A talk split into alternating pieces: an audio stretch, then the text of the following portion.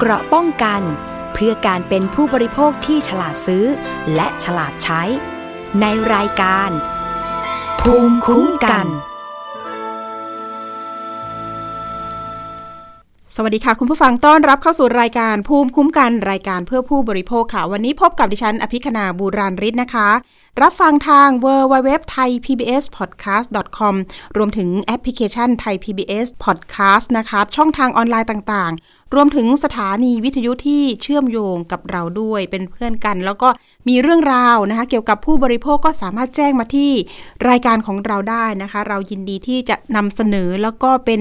เรื่องราวสะท้อนปัญหาสังคม แล้วก็ให้ความรู้แก่ผู้บริโภค แล้วก็ประชาชนทุกคนด้วยนะคะ อย่างวันนี้นะคะมีเรื่องราวที่ร้องเรียนมายังรายการของเรานะคะ เป็นเรื่องเกี่ยวกับไปซื้อบัตรคอนเสิร์ตค่ะ ปรากฏว่า อถึงเวลานัดนะคะ ก็ไม่สามารถได้รับบัตรได้ แล้วก็ติดต่อคนที่ขายไม่ได้ด้วย ตอนแรกมองว่า เอ๊ะเป็นโจรไซเบอร์หรือเปล่านะคะ ถามไปถามมา มีตัวตนอยู่จริงค่ะ ตอนนี้นะคะผู้เสียหายเนี่ยรวมตัวกัน มีประมาณสัก 60 คน แต่ว่าคนที่ออกมาแจ้งเรื่องราวแล้วก็ต้องการที่จะเอาเรื่องนะคะ แจ้งความด้วยตามพื้นที่ต่างๆ ตอนนี้มีประมาณ 30 กว่าคนแล้วค่ะคุณผู้ฟัง นะคะ เรื่องนี้นะคะมีข้อมูลของจากผู้เสียหายนี่แหละค่ะหนึ่งในนั้นสูญเงินไปกว่าแสนบาทเลยนะคะ เพราะว่าจองบัตรคอนเสิร์ตมาร์กต้วนนะคะ เป็นศิลปินเกาหลี ที่จะมาแสดงคอนเสิร์ตในเมืองไทยของเรานี่แหละค่ะ ประมาณช่วงสัปดาห์นี้นะคะ 20ถึง21 มกราคม 2567 นานทีนะคะ จะมาที่เมืองไทย ก็ต้องซื้อแหละค่ะ บัตร 20,000 ก็ต้องซื้อจริง ๆ มีหลายราคานะคะ มีตั้งแต่ 8,500 6,500 5,900 5,500ก็มี VVIP นะคะ8,500แต่ว่าคนที่มาหลอกขายบัตรเนี่ยค่ะ บอกว่าบัตร VVIP ที่จะใกล้ชิดศิลปินเนี่ย มีราคาสูงถึง 20,000 บาท แล้วเขาอ้างนะคะว่าเขารู้จักกับ Thaiticketmajorก็จะได้บัตรนี้มาว่าอย่างนั้นทำให้คนที่เคยซื้อบัตรกับเขาเนี่ยแหละค่ะ หลงกล เพราะว่าก่อนหน้านี้เคยซื้อบัตรคอนเสิร์ตของแบมแบมแล้วได้จริง ก็คือซื้อจากผู้หญิงคนนี้นะคะ แล้วได้จริงด้วย ล่าสุดก็บอกว่าเชื่อใจ ก็เลยสั่งซื้อไป 11 ใบ รวมเป็นเงินนะคะ เขาบอกว่าต้องจ่ายค่ามัดจำครึ่งหนึ่งก่อน ก็คือจ่ายไปเลยค่ะ โอนไปเลยในบัญชีของทางคู่กรณีนะคะ1 1 0 0 0 0 บาท มีการนัดรับบัตรด้วยนะคะ นัดรับที่สยามเซ็นเตอร์ ในวันที่ประมาณสักวันที่ 7 ที่ 8 มกราคมที่ผ่านมานี่เอง พอไปรอแล้วค่ะ รอแล้วรอเล่า ก็ไม่มา ก็เลยติดตามไปที่ต่างจังหวัด เพราะว่าคนขายคนนี้นะคะ อยู่ที่จังหวัดลบบุรีนะคะในเมื่อโอ้โหโอนเงินไปขนาดนั้นแล้วทำไมไม่ได้ทำไมไม่มา แล้วอีกอย่างหนึ่งคนที่เป็นผู้เสียหายบางคน ก็คือไปหาลูกค้าอีกต่อหนึ่งไปรับเงินมาอีกทอดหนึ่งแล้วโอนไปตอนนี้ เดือดร้อนหนักเลยค่ะ เพราะว่าต้องรับผิดชอบ บัตรก็ไม่ได้คอนเสิร์ตเอ๊ะ ไม่ได้ดูหรือเปล่านะคะ ตอนนี้ความเสียหายมันเกิดขึ้นแล้ว หนึ่งในผู้เสียหายเขาเล่าให้ดิฉันฟังนะคะว่า เขาไปตามหาคู่กรณีถึงจังหวัดลบบุรีในตอนกลางคืนเลยค่ะ วันที่ 8 ทีนี้ตำรวจบอกว่า เอ๊ะทำไมมาถึงที่นี่นะคะตำรวจก็ยังงงอยู่ จริง ๆ น้องๆ เหล่านี้เขาจะโอนเงินต่างพื้นที่กัน นัดรับเนาะสยามเซ็นเตอร์ก็ที่กรุงเทพนี่แหละค่ะตำรวจในพื้นที่บอกว่าให้มาที่ลบบุรี เพราะว่าคู่กรณีอยู่ที่นี่ แต่ตำรวจที่ลบบุรีบอกว่า แต่มันไม่ใช่พื้นที่ที่จะมีอำนาจสอบสวนได้ไม่ใช่ไม่ใช่จุดเกิดเหตุ แต่ไม่เป็นไรตำรวจที่ลบบุรีก็บอกว่าอะเดี๋ยวจะประสานคู่กรณีมาละกันเนาะเพื่อที่ว่าเอ๊ะจะเจรจากันได้หรือไม่อย่างไร ล่าสุดเนี่ยเขาบอกว่ามีคุณแม่กับคู่กรณีเลยค่ะมา ที่สพเมืองลบบุรีนะคะแต่ก็บอกว่าจะคืนเงินให้ในวันที่ 9 มกราคม สุดท้ายผ่านมาถึงวันนี้ ไม่สามารถคืนเงินได้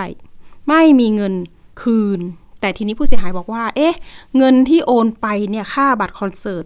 ถ้ารวมๆแล้วเนี่ยอาจจะถึงหลักล้านก็ว่าได้ เงินหายไปไหนหมด เอาละค่ะ เดี๋ยวเรามีตัวแทนของผู้เสียหายมา บอกเล่าเรื่องนี้แล้วก็เตือนภัยเรื่องนี้กันด้วย เรามีตัวแทนผู้เสียหายนะคะ ชื่อว่าคุณบี สวัสดีค่ะ คุณบีคะ สวัสดีค่ะ อยากให้คุณบีเล่าย้อนไปหน่อยว่า รู้จักกับคนที่ขายบัตรคอนเสิร์ตนี้ทางช่องทางไหนคะ ทางคนที่ขายขายบัตรอันนี้ขอเรียกชื่อสั้นๆว่าน้องน้องสไปร์ละกันนะคะค่ะเป็นชื่อสมมุติ เขาก็โพสต์ขายทาง Facebook ทางช่องทางออนไลน์อะค่ะ ว่าสามารถดิวบัตรรับเป็นบัตร VVIP ค่ะได้เป็นคอนเสิร์ตมักต้วนนะคะวันที่ยี่สิบยี่สิบเอ็ดใบละสองหมื่นบาท แล้วก็ทางน้องสาวเนี่ยอ่าได้รับการทักทักแชทโดยตรง เพื่อที่จะเสนอขายบัตรค่ะ น้องสาวเคยซื้อมาก่อนหน้านี้ไหมคะ กับเจ้านี้ เคยค่ะ เคยซื้อกันเคยซื้อขายบัตรคอนเสิร์ตกันมาก่อน เคยไปคอนเสิร์ตด้วยกันเลิกคอนเสิร์ตก็เคยแบบไปทานข้าวทานอะไรด้วยกัน คือเขาก็เขาก็ซื้อความไว้เนื้อเชื่อใจ แล้วเหตุการณ์ครั้งนี้เนี่ยมันเกิดจากสาเหตุไหนทำไมเขาถึงไม่ได้บัตรมาเหมือนครั้งก่อนๆคะคือคือคราวนี้น้องสาวซื้อไปสองใบยอดสี่หมื่นบาทนะคะ ทีนี้ก็เขาอะนัดทุกคนมารับบัตรพร้อมกัน เมื่อวันอาทิตย์ที่เจ็ด นะคะอืมที่สยามสยามเซ็นเตอร์นะคะเอ่อนัดเวลาบ่ายสองถึงบ่ายสามอะทุกคนก็บางคนก็ไปตรงเวลาบางคนก็ไปก่อนน้องบางคนเนี่ย มาจากบุรีรัมย์น้องบางคนมาจากต่างจังหวัด ก็มารอกันตั้งแต่เที่ยงแต่บ่าย ตัวน้องสาวบีเนี่ยเขาก็บอกเออพี่บีไปเป็นเพื่อนหน่อยอะไรอย่างเงี้ยค่ะเขารู้สึกแบบแปลกๆอะไรอย่างเงี้ยว่าเออนัดนัดนัดรับบัตรพร้อมกันทุกคนที่ที่สยามวันอาทิตย์อะไรอย่างเงี้ยค่ะ แล้วทุกคนพอไปรอจนถึงบ่ายสองบ่ายสามก็ส่งแชทมาให้ดูมั่งว่า เออ ในในใน Thaiticket ยังมีปัญหานู่นนี่นั่นมีการอ้างชื่อของคนที่ทำงานอยู่ใน Thaiticket มีการ cap แชทมาให้ดู ว่าเออบัตรยังปริ้นไม่ได้มีปัญหาเนี่ย อยู่ที่มาลีนนท์อะไรอย่างเงี้ยค่ะอืมมคือบีก็รออยู่ที่สยามเนี่ยจนถึงสามโมงปุ๊บเนี่ยบีก็เอะใจรับเพราะรอมาหลายชั่วโมง ก็เลยพากันขับรถไปที่ช่องสามเลยไปมารีนนท์ ก็ไปเจอพี่รปภเขาบอกว่าไม่มีทางอะ วันนี้เขาไม่ได้ทำงานการห้ามเข้าตึกอะไรอย่างเงี้ย เราค่ะเราก็เลยเริ่มรู้สึกแล้วว่าเอ๊ะมันยังไง พอโทรกลับไปหา คนที่ชื่อสไปร์อีกทีนึงเขาก็บอกว่าเออหนูพาพ่อมาทำธุระที่เกียรติกาย ก็เลยเออ ก็ก็เลยรู้แล้วล่ะว่า อันเนี้ยคือน่าจะโกงอะไรอย่างเงี้ยค่ะ ให้รอทั้งวันให้ทุกคนรอทั้งวันค่ะแล้วก็เอะใจว่าเอ๊ะวันนั้นมันเป็นวันอาทิตย์นะทางที่เขาทำงานหรือไม่ทำงานอันนี้ไม่ทราบอะนะฮะแต่ว่าเราก็พาน้องไป พออีกวันหนึ่งมาวันจันทร์ปุ๊บเราก็เลยแบบเห็นน้องแบบไม่สบายใจ แล้วก็คุยกับผู้เสียหายเพื่อนร่วมกระบวนการที่โดนโดนหลอกอะนะคะค่ะก็เอ๊ะ รู้สึกว่าเอ๊ะมีหลายท่านอะไรเงี้ยน้องที่โดนหนักสุดเนี่ยเอ่อชื่อน้องฟ้าโดนไปสิบเอ็ดใบ คือเขาไม่ใช่ซื้อเพื่อที่ที่ที่จะไปดูเองอะไรเงี้ยค่ะเขาก็ซื้อเพื่อที่จะไปขายต่ออีกทีหนึ่งอะไรเงี้ยนะคะ ก็เคยเคยทำการซื้อจากคอนเสิร์ตแบมแบมคอนเสิร์ตอย่างอื่นมาแล้วบ้างอะนะคะ เราก็เลยเออเห็นเขาเสียหายเยอะเราก็เลยชวนเขาว่าไปด้วยกันไหมอะไรเงี้ยเขาก็อยู่ไกลอยู่พระรามสองจากจากเราเองเนี่ยเราอยู่ตรงแถวแถวๆพระรามเก้าพัฒนาการอย่างเงี้ยค่ะ ก็เลยไปรับเขาบอกเอาคนละครึ่งทางแล้วกันใจกลางเมืองเจอกันตรงสอนอบางซื่อก็เลยแจ้งความที่แรกก่อนเลย ไปถึงสอนอบางซื่อก็คือเออเขาบอกไม่รับแจ้งให้ไปแจ้งปลายทางอะ เราก็เลยเอ๊ะ เออทำไมถึงไม่รับแจ้งนะอะไรเงี้ยประชาชนเดือดร้อนอะไรเงี้ยเราก็เลยโอเคไม่เป็นไรก็รวมตัวกันไป ก็โอเค ออกเดินทางไปลบบุรีไปจนถึงบ้าน ไปจนถึงบ้านเขาเนี่ย เราก็ใช้เวลาสืบอะสืบสืบจากเว็บไซต์บ้างสืบเอ่อตรงไหนมันมีไลน์เราก็แอดไปถามว่ารู้จักคนนี้ไหมร้านค้าในลบบุรีเราก็ถามรู้จักคนนู้นคนนี้ไหมก็เลยประจวบเหมาะว่าเจอในกองการบินทหารทหารบกอะค่ะโอ้โหสืบเก่งมากนะคะ เขาอยู่ที่ลบบุรีจค่ะริง ๆ ใช่ไหมคะเขาอยู่ลบบุรีจริงๆค่ะคือนั่งนั่งโชคดีที่พี่ชายเขาเป็นทหารอ๋อคือพี่ชายเขาคือเราก็คุยแล้วเขาไม่ได้อยู่บ้านอะนะคะ เรา add ไปถามจากทางเพจที่เขาเป็นคนดูแลเว็บไซต์ของกองพันทหารบก เนี่ยนะคะค่ะเขาก็บอกรู้จักกับนายคนนี้จริง ก็คือแบบว่านายคนนี้เป็นเป็นพี่ชายของคนนั้นใช่ไหมเขาก็ถามเรื่องราวว่า เออแล้วเราทำไมถึง add ไลน์เข้ามาเราบอกอ๋อเราสืบดูค่ะว่าเออรู้จักกับนายทหารนามสกุลนี้ไหมมีคนพักอยู่ที่ที่บ้านพักทหารจริงหรือเปล่าอะไรเงี้ยเขาก็เลยให้เราคุยกับพี่ชาย พอเราเล่าเรื่องรายละเอียดพฤติกรรมน้องสาวเขาว่าเป็นอย่างนี้เขาก็เลยให้ที่อยู่มาบอกว่าโอเค เดี๋ยวเขาจะให้น้องสาวเขารอเพื่อที่จะคุยเราก็โอเคขับมาครึ่งทางแล้วเราก็ใจซื้อรายได้ที่อยู่แล้วเราก็เลยดิ่งตรงไปเลยนะคะพอไปถึงเนี่ย มันมันน่าตกใจที่เขาไม่สะทกสะท้านเลยนะคะ คือตอนแรกเราก็ไม่รู้ว่าอันเนี้ย มันไม่ใช่ความผิดแรกที่เขาทำนะอะไรเงี้ยอ๋อคือแบบ มีทั้งวงแชร์อีกเป็นร้อยวงอ๋อเล่นแชร์ด้วยเขาเหรอคะทำจนไม่สะทกสะท้าน คือไปเจอหน้าเขาเนี่ยเขานิ่งมากเขาไม่พูดเลย มีแต่พ่อแม่เขาอะที่แบบตื่นตกใจพี่สะพ้ายเขาที่ตื่นตกใจว่าเออมันทำไมถึงเป็นอย่างนี้อะไรอย่างเงี้ยค่ะอืม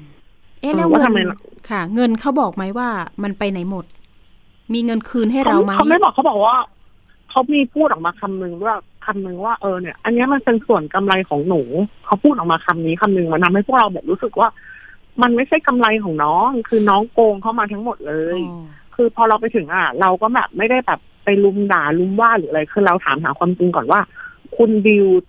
ตรงกับทางคนใน Thaiticket จริงหรือเปล่า ขอดูหลักฐานการโอนเงิน ก็ไม่มีไม่มีเลย ไม่มีหลักฐานการโอนเงินพอถามว่าเอาเงินไปทำอะไรบอกเอาไปใช้หนี้โอ้โหแต่ว่าในออนไลน์ในโลกออนไลน์เขาคือกินหรูอยู่สบายแช่อ่างจากุซี่ตีบับเบิลคือแบบ คือคือใช้ชีวิตหรูมากค่ะ มีการเอาเงินไปทำศัลยกงศัลยกรรมอะไรอย่างนี้ด้วยอืมแต่ข้อมูลก็ก็ประคือมาณมีนี้ในเรื่องของการไปตั้งวงแชร์ด้วยใช่ไหมคะ เคสของค่ะค่ะคู่ก็กรคือณี คือน้องที่ที่โดนสิบเอ็ดใบเนี่ย น้องฟ้าเนี่ยเขาก็บอกว่าเขาก็รู้มานะว่าเนี่ยเขามีเล่นวงแชร์ด้วยเสร็จแล้วตัวพี่สะพ้ายเองเขาก็บอกว่าตัวพี่สะพ้ายเองนี่ก็โดนเหมือนกัน คือเหมือนช่วยน้องสไปซ์ในส่วนของเรื่องวงแชร์ค่ะช่วยน้องเขาคือเหมือนกับว่าเออเล่นแชร์เพื่อที่จะช่วย เพื่อที่ได้เอาเงินไปหมุน พอคนในวงจ่ายมั่งไม่จ่ายมั่งเขาก็ต้องแบบหาเงินตัวเป็นเกลียวตัวเป็นเกลียวเลย แล้วเหมือนกับว่าเขาแบบเหมือนเขาศึกษามาเกี่ยวกับเรื่องนี้ เพราะว่า เขาไม่สะทกสะท้านเลย เขาก็คือมีการติดต่อกับผู้เสียหายทุกคน พอแชทไลน์มา วันแรก ๆ ก็คือไม่ตอบ เราถึงได้ดิ้นรนเพื่อที่จะไปเจอเขา แต่พอเราไปเจอปุ๊บแล้วเนี่ยก็คือแบบคอยตอบตลอดว่าเออหนูยังไม่ได้เงินขายยังไม่ได้เงินค่ะ บอกว่าจะเอารถไปขาย เอาที่ไปขายค่ะมีรถอยู่ที่ที่ประสบอุบัติเหตุ มีรถที่ให้พี่สาวใช้อยู่คันหนึงเป็นรถที่เขาผ่อนมาจะเอาไปขายอะไรอย่างเงี้ยค่ะ แต่ผู้เสียหายอะมันเยอะเกินไป คือพอเรารู้ดูภาพรวมแล้วเนี่ยเขาไม่มีทางหาเงินมาใช้เราได้แน่นอน เราก็โอเค เราก็บอกเขาว่าเราจะไม่กลับนะก็คือแบบไปสอนอนก่อนเลย ไปลงบันทึกประจำวัน ทางสอนอที่ลบบุรีเขาก็บอกว่าผมรับแจ้งความไม่ได้ คือคุณต้องไปแจ้งต้นทางหมายถึงว่าแต่ละคนใครโอนเงินจากตรงไหน ก็ไปแจ้งตรงนั้น ใครอยู่จังหวัดอะไรก็ให้ไปแจ้งตรงนั้นให้กลับกรุงเทพไปซะแล้วก็ไปแจ้งความทางเนี้ย ลงได้แค่บันทึกประจำวัน คือคือช่องทางในการที่จะเอาผิดคนร้ายอะมันมันยากเหลือเกินนะคะ เราก็เลยแบบปรึกษากับผู้ใหญ่หลายๆท่านว่าเอ๊ะทำยังไงดีบางท่านก็บอกว่ารวมตัวกันไปกองปราบเลย ค่ะ อะไรอย่างเงี้ยนะคะ เราก็เลยคิดว่าเออโอเคเดี๋ยวขากลับเดี๋ยวเราไปกองปราบดีกว่าโอเคนะตอนนี้เราก็แจ้งความก่อน พอแจ้งความเสร็จเราก็แบบพยายามพูดทุกทีวิทุกวิถีทางว่าให้เขาหาเงินมาคืนเราให้ได้ คือโดยส่วนตัวของน้องสาวเบียร์อยู่ที่สี่หมื่นบาทสี่หมื่นบาท เรายังดิ้นขนาดนี้เลยอะกับคนอื่นนี่เป็นแสนอะโอ้คนอื่นสิบเอ็ดใบสิบใบสิบเอ็ดใบอะเขาโดนเงินเป็นแสนอะไรเงี้ยแต่น้องฟ้านี่เขาต้องเอาไปขายต่อเขาเก็บเก็บทองเก็บเงินมาจะแต่งงาน ก็ต้องเอาเงินไปใช้หนี้แทนก่อนเพื่อที่ไม่ให้ตัวเขาว่าเสียเสียชื่อเสียงเหมือนที่สไปร์ทำอะไรอย่างเงี้ยนะคะค่ะแต่ว่าพออีกวันหนึ่งอะเขาก็ไปกู้ยืมใครมาไม่รู้คุณแม่อะเขาก็ไปกู้ยืมคนอื่นมาได้หมื่นห้าคือแบบทางทางเราแบบ ก็คือเขาก็คือแสดงอาการเลยว่าไม่มีไม่หนีไม่จ่าย ก็คือเนี่ย ขอเวลาหน่อย ขอเวลาหน่อยทางดีก็เลยแบบว่า โอเค ให้เขาเขียนเขียนลงลงในสำเนาบัตรประชาชนเขาอะค่ะ แล้วก็ยืนยันมาว่าเออแบบจะใช้เงินได้เมื่อไหร่เขาก็บอกว่าจะคืนภายในวันที่ยี่สามจะแบบไปหยิบยืมจากญาติพี่น้องจะไปขายที่ขายรถอะไรมาก่อนอะไรอย่างเงี้ยค่ะ คุณบีคะตอนที่เราอยู่ต่อหน้าตำรวจอะค่ะ ได้ขอทำ ถ้าบันทึกประจำวันเนี่ยมันมีการที่จะบันทึกว่าเขาจะคืนเงินเราเมื่อไหร่อย่างไร อันนี้มีไหมคะตำรวจไม่รับบันทึกตรงนี้ค่ะอืมทางตำรวจที่ลบบุรีเนี่ยเราขอแล้ว เราบอกแล้วบอกว่าต้องต้องลงให้ด้วยว่าทางคุณพ่อคุณแม่เขาเนี่ยจะเป็นคนเหมือนค้ำประกันคือถ้าลูกสาวเขาคือคุณพ่อคุณแม่เขาอะกังวลมากว่าตัวสไปซ์เนี่ยจะฆ่าตัวตายอืมคือเหมือนแบบจะหนี ตัวสไปซ์เนี่ยมีลูกสองคนนะคะ ลูกยังเล็กอยู่เลยลูกยังน่ารักอยู่เลย ก็คือเหมือนกับว่าไปคุยกับทางสามีที่หย่าร้างไปแล้วเนี่ยว่าเออให้รับลูกไปเหมือนแบบไปคุยกับพ่อแม่ของสามีอะค่ะว่า ให้เอาลูกไปเลี้ยงอะไรเงี้ยตัวเองจะไม่อยู่หนึ่งคือไม่อยู่นี่คือไม่รู้ว่าไม่อยู่นี่คือไปไหนอ๋อหรือว่าไปทำอะไรหรือจะหนีหายไปไหนอะไรเงี้ย แต่ว่าคุณพ่อคุณแม่เขาก็คือกังวลมากว่ากลัวน้องสไปซ์คนเนี้ยเขาจะฆ่าตัวตายอะไรเงี้ยเขาก็บอกว่าเขาจะรับใช้หนี้แทนเขาว่าอย่างนี้ เราเราก็พาเขาไปสอนอด้วยเนี่ยเขาไปกันทั้งบ้านน่ะนะคะทั้งคุณแม่เขาด้วยพี่สะใภ้เขาด้วย ในในวันที่แล้วก็เท่าไหร่คะที่ไปขอโทษค่ะ วันที่แปดค่ะอืมแจ้งความวันที่แปดแปดมกราคมที่ผ่านมานี่เอง ใช่ค่ะค่ะก็คือเอ่อมีส่งสำเนาตตัวลงบันทึกประจำวันไปให้ทางหลังบ้านนะคะลังทางหลังไม้ของอืมของพี่ปิมอะนะคะค่ะค่ะคือคือทางตำรวจเขาบอกว่าผมผมไม่สามารถไปตามให้ได้ว่าเขาจะใช้ให้ได้ตรงวันไหมใช้ให้ได้ตรงยอดที่เขาจะลงไหมเพราะฉะนั้นก็เลยขอขอไม่ลง ไม่ลงข้อมูลตรงนี้ แต่ว่าให้ให้คุณแม่เขาว่าเป็นคนลงว่าเป็นพยานในถ้อยคำที่ลงในตำรวจไว้อะค่ะ ค่ะ คุณบีคะสรุปแล้วเนี่ย คู่กรณีรับสารภาพว่าไม่มีบัตรคอนเสิร์ตอยู่จริง ก็คือยอมรับว่าเขาโกงเหรอคะค่ะเขาเขายอมรับว่าเขาโกง ทีนี้ช่วงแรก ๆ ที่เขาทำที่เขาโกงแล้วยังจับไม่ค่อยกันได้เนี่ยจับได้แค่บางรายหรือบางรายใหญ่ๆเนี่ยเขาก็ไปทำเช็คขึ้นมาใบหนึ่งอืม เขียนยอดไว้อยู่สี่แสนกว่าเขาบอกเขารอยอดเงินนี้อยู่ เดี๋ยวเขาขึ้นเงินแล้วเดี๋ยวเขาจะเอาคืนให้ก็คือเป็นเช็คปลอมอีกเคสนี้ก็น่าจะไปแจ้งความแล้วใช่ไหมคะ เรื่องเช็คปลอมอันนี้คือทางตำรวจก็บอกว่าผมไม่สนเอ้าทางสอนอเขาก็ไม่สนเราเราให้ดูค่ะทุกที่ที่เขาทำนะคะอ๋อคือไปสอนอไหนเราก็เอาให้ดูแต่ว่าผมก็คือเหมือนแบบว่ามันคนละประเด็นอะไรเงี้ยอ่าเขามันคนละทำเช็คปลอม ท้องที่ก็ค่อยไปฟ้องเรื่องเช็คปลอมเอาอันนี้มันเป็นเรื่องแบบช่อโกงประชาชนอืมแต่ว่าเขาว่าเหมือนเหมือนกับว่าเขาพยายามสร้างให้มันกลายเป็นคดีแพ่งเพราะว่าเขาก็คือแบบยอมลงนามหมดว่าเขาเป็นหนี้นะแล้วเขาก็ไม่หนีนะเขาไม่หายนะอะไรเงี้ยมตอบไลน์ทุกคนคุณบีอะไรตอนนี้อย่างเงี้ยค่ะเคสของน้องสาวมาแจ้งความไว้ที่สอนอหัวหมากเรียบร้อยแล้วใช่ไหมคะ ก็คือจริงจริงๆแล้วเรารอเพื่อที่อยากจะไปกองปราบพร้อมกัน เพราะว่าเรามีชื่อลงแจ้งความไว้แล้วที่สอนอลบบุรีนึกอ เดี๋อยกวไหมต้องคะรวมคือตัวองกันฟ้าให้ให้เยน้อะองฟ้ากับน้องสาวบีอะเขาค่ะเขาไปกับบีที่สอนอลบบุรีแล้วก็ไปแจ้งความมาแล้ว ทีนี้พอจะกลับมาแจ้งที่หัวหมากปรากฏว่าน้องสาวเขาไม่สบายตอนนี้ก็เลยยังพักผ่อนอยู่ที่บ้านเขาก็เลยให้บีมามามารายการแทน ทีนี้ก็คือประเด็นก็คือ ตอนนี้กำลังรอแบบเราพยายามหาทุกช่องทางติดต่อทุกสื่อเพื่อที่แบบว่า เพื่อที่ไม่ให้เรื่องมันเงียบอะค่ะๆค่ะ พอเรากลับมารวบรวมผู้เสียหายในกลุ่มได้เนี่ย หลายสิบคนเลย ทุกคนก็โอเคทำตามคำแนะนำไปแจ้งความ แล้วเราก็รวบรวมใบสำเนาเอ่อใบรับแจ้งความ ขั้นตอนการแจ้งความก็ยากมาก ต้องโทรหนึ่งสี่สี่หนึ่งต้องโทรระงับบัญชีได้ได้หมายเลขเอ่ออ้างอิงรหัสไอดีแล้วถึงจะไปแจ้งความได้อืมพอขากลับมาจากลบบุรีแล้วเนี่ยจริงๆแล้วบีพาน้องๆไปที่กองปราบมาแล้วค่ะตเขารงว่ายังไงข้างบ้างๆแดนเนคะลมิดอะนะก็คือ ต้องเล่าเรื่องเดียวกันเนี่ยให้กับตำรวจสามท่านฟังตอนแรกก็ไปที่ไปที่ชั้นล่างตรงเกี่ยวกับออนไลน์อะค่ะ แบบหลอกลวงออนไลน์แล้วพวกเนี้ยค่ะอืมเล่าเสร็จปุ๊บก็พามาอีกห้องหนึ่งก็เล่าเสร็จปุ๊บก็ไปแบบตรงชั้นสองตรงหลอกลวงผู้บริโภค พอไปตรงหลอกลวงผู้บริโภคเสร็จปุ๊บเขาบอกว่าเดี๋ยวผมจะสอนให้ทุกคนเนี่ยแจ้งความทางออนไลน์ได้เลย เพราะว่าถ้าผมรับเรื่อง ผมก็ต้องแทงเรื่องไปยังผู้ใหญ่กว่าผู้ใหญ่จะมี actionสั่ง ให้แต่รับสอนอทำงานช้าไปอีกอืมก็เลยกลายเป็นว่าให้น้องๆทุกคน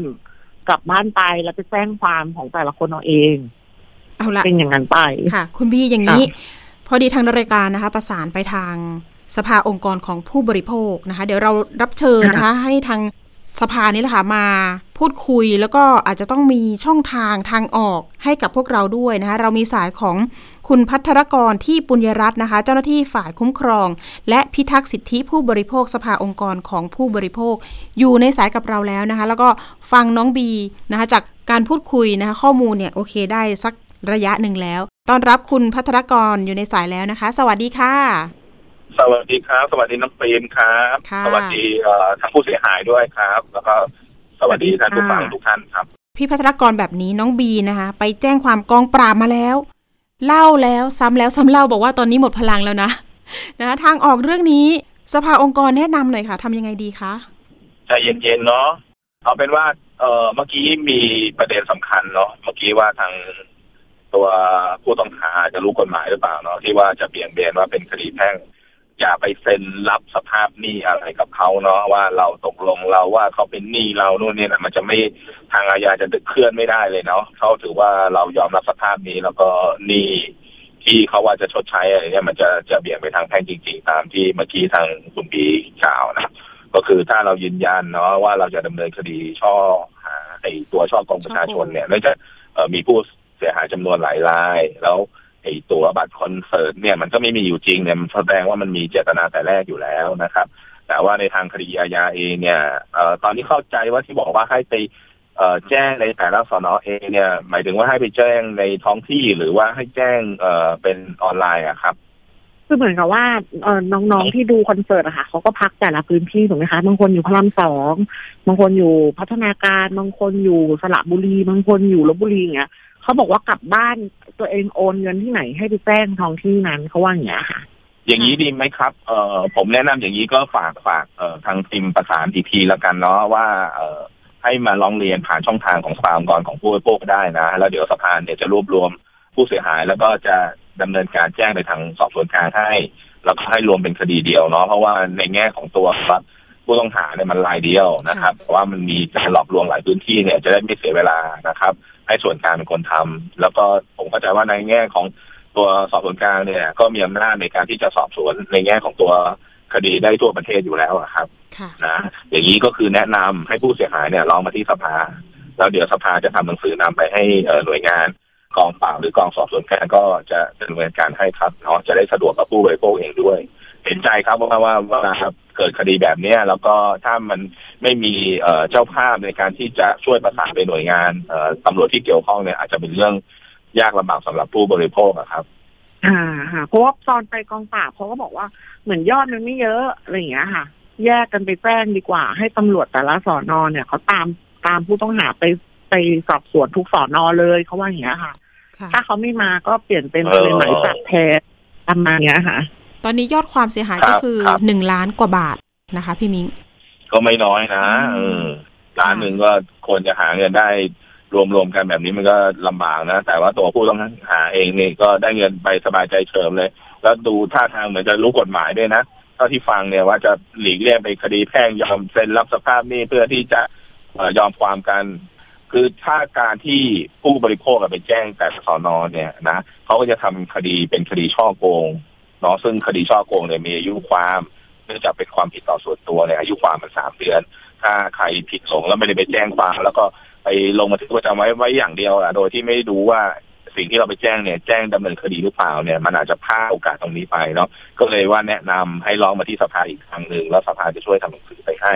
แล้วส่วนทางตอรอเขาจะมอบหมายทางคดีอย่างไรก็เป็นเรื่องของตอรอดีไหมครับ จะได้เอ่ออย่างน้อยมีที่ปรึกษาทางกฎหมายว่าเราจะต้องเคลื่อนไปยังไง อย่างที่ผมบอกก็คือว่าถ้าไปแจ้งเป็นรายบุคคลเนี่ยมันเข้าข่ายแค่เรื่องช่อโกงนะครับเขาอาจจะค่ะมีการที่จะหลีกเลี่ยงได้ ถ้าก็ช่อโกงประชาชนเนี่ยมันยอมความไม่ได้นะครับอัตราโทษก็สูงกว่าด้วยครับ ค่ะ พี่มิงบอกถึงแนวทางเกี่ยวกับการหลอกลวงซื้อบัตรคอนเสิร์ต ซึ่งก่อนหน้านี้ก็มีเคสในลักษณะแบบนี้ คดีคดีลักษณะนี้แนวทางของสภาที่จะช่วยเหลือประชาชนค่ะเบื้องต้นเนี่ยจะต้อง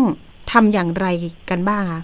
ผมแนะนำยังไงก็ต้องแนะนำว่าซื้อช่องทางที่ถูกต้องเนาะอย่างน้อยเออเรามีการจ่ายเงินผ่านเอ่อตัวกลางที่ถูกต้องเนี่ยผมเข้าใจว่าเขาก็มีแอบอ้างใช่ไหมว่าเขารู้จักบริษัทคนในของบริษัทที่รับจองตั๋วแบบเนี้ยนะครับ ถ้าท่านไปจองโดยตรงเนี่ยผมเชื่อว่ายังไงถ้าสมมติเกิดความผิดพลาดยังไง ก็ยังมีคนกลางที่เขารับผิดชอบ แต่ว่าเราไปจองกับบุคคลธรรมดา ซึ่งเขาก็ข้อเท็จจริงเราไม่รู้เขาอาจจะมีตั๋วก็ได้แต่ว่า เวลามันเกิดเรื่องขึ้นแล้วเนี่ยมันตามตัวกันลำบากในแง่ที่จะหาคนรับผิดชอบอะครับ อย่างเงี้ยตัวผู้ต้องหาเองเอาเงินไปใช้แล้วตอนนี้ก็บอกว่าฉันไม่มีไม่หนีไม่จ่ายเออจ่ายจะเอาฉันติดคุกฉันก็ยอมอารมณ์ประมาณแบบเนี้ยเออเพราะว่าผมเชื่อว่าหลายหลายๆท่านตัวผู้เสียหายเองหรือผู้บริโภคเองเนี่ยก็มีความต้องการอยากได้เงินคืนมากกว่าที่จะเอาตัวผู้ต้องหาไปติดคุกความปรารถนาจริง ๆ แล้วคืออยากจะได้เงินมากกว่าถูกไหมครับ ค่ะ ตอนนี้ผู้ต้องหาหรือว่าคู่กรณีเนี่ย อายุประมาณสักยี่สิบห้าไหมน่าจะยี่สิบกว่านะคะเออเออยี่สิบห้าโอเค แต่สองว่าสองทางครอบครัวอ้างว่า มีพฤติกรรมที่ลักษณะที่ว่า เอ๊ะ กลัวว่าลูกของตัวเองจะไปฆ่าตัวตาย หรือเขาเคยมีประวัติเป็นโรคซึมเศร้าหรือไม่อันนี้เราไม่ทราบเนาะอันนี้ครอบครัวเขาอ้างมา แต่ทีนี้ครอบครัวเออมีสิทธิ์ที่จะรับผิดชอบแทนไหมคะก็เอ่อในแง่ทางคดีอาญาอย่างเงี้ยมันอาจจะมีการ รับผิดชอบในการชดใช้ค่าเสียหายแทนแบบเนี้ยเออถ้าถ้าครอบครัวเขามีสตางค์นะหรือว่าเขามีการที่เอาเงินที่ถูกหลอกลวงเนี่ยมาจำหน่ายจ่ายแจกออกให้กับครอบครัวเนี่ยแล้วท่านยังมีเงินเข้ามาคือผู้เสียหายเนี่ยมันคดีมันก็จะระงับไปในเชิงช่อโกงนะแต่ว่าถ้าช่อโกงประชาชนเนี่ย คดีที่มันมันมีข้อหารุนแรงมากขึ้น แบบเนี้ยมันจะยอมความไม่ได้อืมแต่ถ้าตอนนี้ท่านครอบครัวทราบแล้วก็รีบไปหาเงินหาทองเนาะเพราะว่ามันเป็นข้อเท็จจริงซึ่งว่าบุคคลในครอบครัวคุณไปหลอก ช่อโกงเขาอะครับ ก็ต้องรับผิดชอบไปอะครับ แต่อันนี้คืก็อประถืเด็อนว่าคือเขาก็บอกว่าค่ะไม่มีอืมพ่อก็เป็นข้าราชการเกษียณ อะไรอย่างเงี้ยค่ะ คือที่บ้านก็ก็คือไม่มีท้ายที่สุดที่มีทางก็เงินในแง่ของนิติกรรมที่มันจะไปถึงบุคคลในครอบครัวคงคงไปไม่ถึงหรอกนะ เพราะว่ามันเป็นความผิดที่ตัวเขาบรรลุนิติภาวะแล้วเนี่ยความรับผิดชอบก็อยู่ที่ตัวอืมผู้ต้องหารายนี้รายเดียวแหละเพียงแต่ว่าเออถ้าครอบครัวเขาไม่อยากให้ติดคุกแล้วก็จะไปอะไรก็เป็นเรื่องที่เขาจะต้องบริหารจัดการเองนะครับ เอาละเรื่องนี้ทางสภาองค์กรก็แนะนำว่าเดี๋ยวน้องๆ อาจจะต้องรวมตัวกันเนาะแล้วก็ร้องมาที่สภาองค์กรของผู้บริโภค เดี๋ยวอาจจะมีลิงก์ให้กรอกใช่ไหมคะพี่พี่มิงคะใช่ครับมีไหมเอาเอ่ยเอาเบื้องต้นง่าย ๆ ถ้าท่านสามารถดำเนินการใช้เอ่อเครื่องมือสื่อสารเป็นนะเข้าเว็บไซต์เป็นก็คือเข้าไปที่เว็บไซต์ tcc.or.th นะครับ จะมีเมนูรายการให้เลือกว่าร้องเรียนก็กดเข้าไปก็จะมีการดำเนินการ กรอกข้อมูลสำคัญชื่อนามสกุลโน่นนี่นั่นแล้วก็แนบพยานหลักฐานเข้ามานะครับ หรือถ้าไม่สะดวกพรุ่งนี้เช้านะโทร 1502 เพื่อไปสายด่วนซึ่งจะมีน้องๆช่วย แนะนำว่าจะต้องดำเนินการอย่างไรนะครับจะมีอาการแอดไลน์นู่นนี่นั่นอะไรกันแต่ว่าโทรไปที่ 1502 สายด่วนผู้บริโภคห้าศูนย์สองนะคะ คุณบีเดี๋ยวยังไงอาจจะต้องรวมตัวกันไปไปตำรวจหรือจะไป